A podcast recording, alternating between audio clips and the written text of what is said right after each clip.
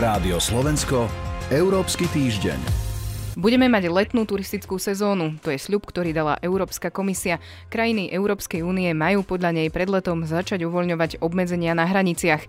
Dnes sa budem rozprávať so Zuzanou Gabrižovou z portálu Euraktiv. Dobrý deň. Od mikrofónu pozdravuje Sonja Vajsová. Európsky týždeň.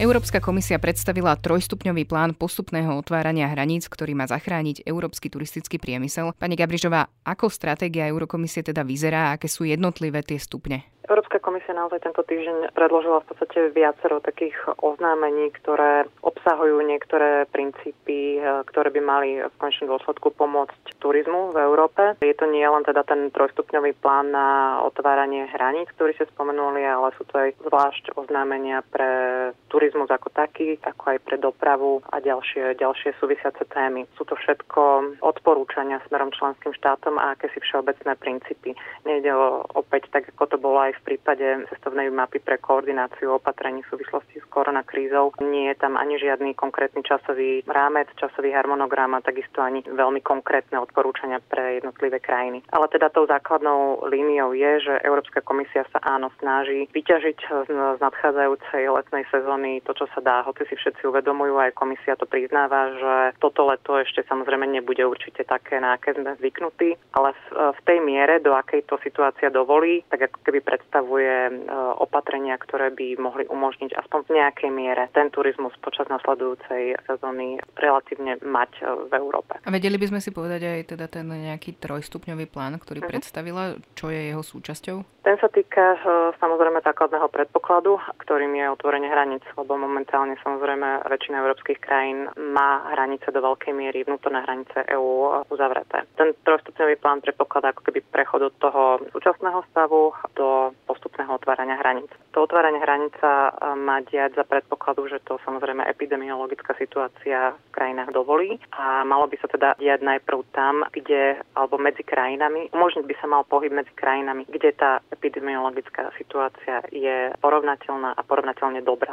to je tiež dôležité povedať. Ako presne to majú členské krajiny urobiť a v akom štádiu to majú urobiť, to Európska komisia nehovorí. Ona len hovorí, že uh, jej uh, Európske centrum pre kontrolu a prevenciu chorôb bude u seba zhromažďovať aktualizované informácie z jednotlivých jednak členských krajín, ale aj na úrovni, na úrovni jednotlivých regiónov. To znamená, ako sa situácia vyvíja a z týchto aj dát by si mali členské krajiny potom zobrať pokolej na to, ako keď robia rozhodnutia o prípadnom otvorení hraníc a o prípadnom možno aj prechode z podstate plošných eh, hraničných kontrol na také kontroly, ktoré sú viac založené na eh, už nejakom konkrétnom vyhodnocovaní rizika. A ako na teda plány tej Európskej komisie reagujú konkrétne členské krajiny? Reakcie na tento plán boli zmiešané. Pre niektoré krajiny bol samozrejme veľmi málo konkrétny a možno aj veľmi málo e, ambiciózny, pretože krajiny najmä, najmä na, juhu, na juhu Európy, pre ktorých e, turistický priemysel predstavuje nad 20% HDP. Je toto samozrejme životnou otázkou. Na druhej strane oceňujú ako keby ten prístup komisie, ktorá hovorí o tom, že treba to uvoľňovať koordinovanie. To znamená, neprikláňa sa k tomu prístupu, ktoré, ktorý dnes objektívne volia niektoré členské krajiny, ktorý je založený na bilaterálnom prístupe alebo na regionálnom prístupe. Lebo napríklad dnes aj, aj Taliansko, aj Grécko veľmi jasne hovorí, že cestovateľské koridory alebo nejaké špeciálne režimy pre špeciálne krajiny sú ohrozením jednotného trhu a sú, by boli veľkou deformáciou pre, pre ten turistický ruch. V polovici mája vzniká pobaltská bublina, v rámci ktorej otvoria hranice svojim občanom Estonsko, Litva a Lotyšsko. Hovorili sme konec koncov o tom aj minulý týždeň. Aj v našich končinách sa hovorí o akomsi mini Schengene medzi Rakúskom, Českom a Slovenskom. Vy ste to už naznačili. Reaguje aj Európska komisia na tieto plány štátov, ktoré chcú ísť cestou regionálneho prístupu, konkrétne teda čo sa týka Pobaltia možno a čo sa týka regiónu Rakúska, Česka a Slovenska? Komisia na to reaguje nepriamo, to znamená nemenuje žiadne konkrétne skupiny krajín, ale špecificky v tom oznámení hovorí, že geografická blízkosť medzi, medzi skupinou krajín alebo teda susednými krajinami by nemala byť tým hlavným kritériom, pre ktoré sa rozhodnú otvoriť hranice práve s týmito, s týmito krajinami.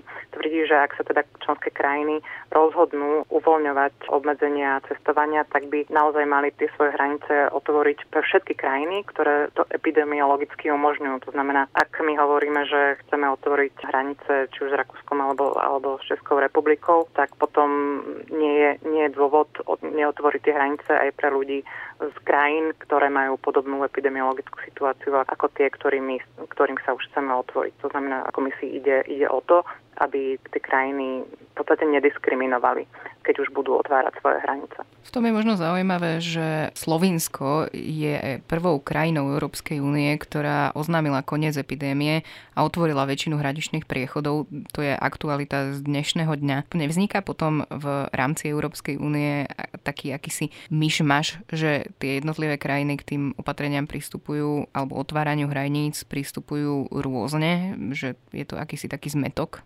Jednoznačne krajiny určite majú veľmi rôzne prístupy a Súčasná situácia je taká, že Európskej komisii sa zatiaľ nie veľmi darí to koordinovať, pretože samozrejme tá koordinácia závisí na, na ochote členských e, štátov. Ad jedna informovať, ad jedna sa riadiť už, už skôr vydanými odporúčaniami to sa nie celkom, nie celkom deje. Samozrejme, komisia ani nemá tu asi predstavu, že sa všetko bude riadiť podľa jedného plánu, lebo jednak je to situácia, ktorá je stále vo vývoji, pokiaľ ide o epidemiologickú situáciu a zároveň e, je to oblasť, ktorá je v kompetenciách členských štátov, to znamená všetky tieto rozhodnutia, o ktorých sa rozprávame, e, do veľkej miery ležia, ležia na pleciach e, členských krajín. To sa týka aj spôsobu, akým bude Schengen, Schengen obnovený, lebo v podstate jeho rozmontovanie ak to tak môžeme povedať, sa do veľkej miery nevždy dialo v súlade s, s európskymi pravidlami a podľa mňa aj tak ten proces jeho návratu nebude jednoznačný, nebude, nebude jednoduchý. Hovoríte o tom Schengene. Plán Európskej komisie prichádza v čase, keď teda rastú obavy o to, akým spôsobom sa Schengen obnoví. Je to tak teda, že Európska únia potrebuje turistický ruch, alebo to teda ide aj v ruka v ruke s tým, ako obnoviť Schengen? Sú to spojené nádoby. Jednak je to snaha o to, aby nedochádzalo ako keby ešte k niektorým väčším, väčším škodám, keď budú krajiny príjmať jednostranné rozhodnutia bez toho, aby poznali aj epidemiologickú situáciu v celej Európe, aj aby poznali opatrenia, ktoré, ktoré tie krajiny príjmajú. A takisto aj keď e, už uvoľníme nejaký pohyb, tak je, tak je kľúčové, aby ľudia, ktorí cestujú, podpocitovali nejakú mieru, nejakú mieru istoty, že sa po, počas toho, čo vycestujú, neuzatvoria zase hranice a budú mať problém dostať sa domov, alebo budú cestovať domov za iných podmienok, ako, ako vycestovali. To znamená, celé toto cvičenie ako keby stojí na, na dôvere členských štátov navzájom, na dôvere e, občanov svojej krajiny, ale aj vo vlády krajín, do ktorých, e, do ktorých cestujú.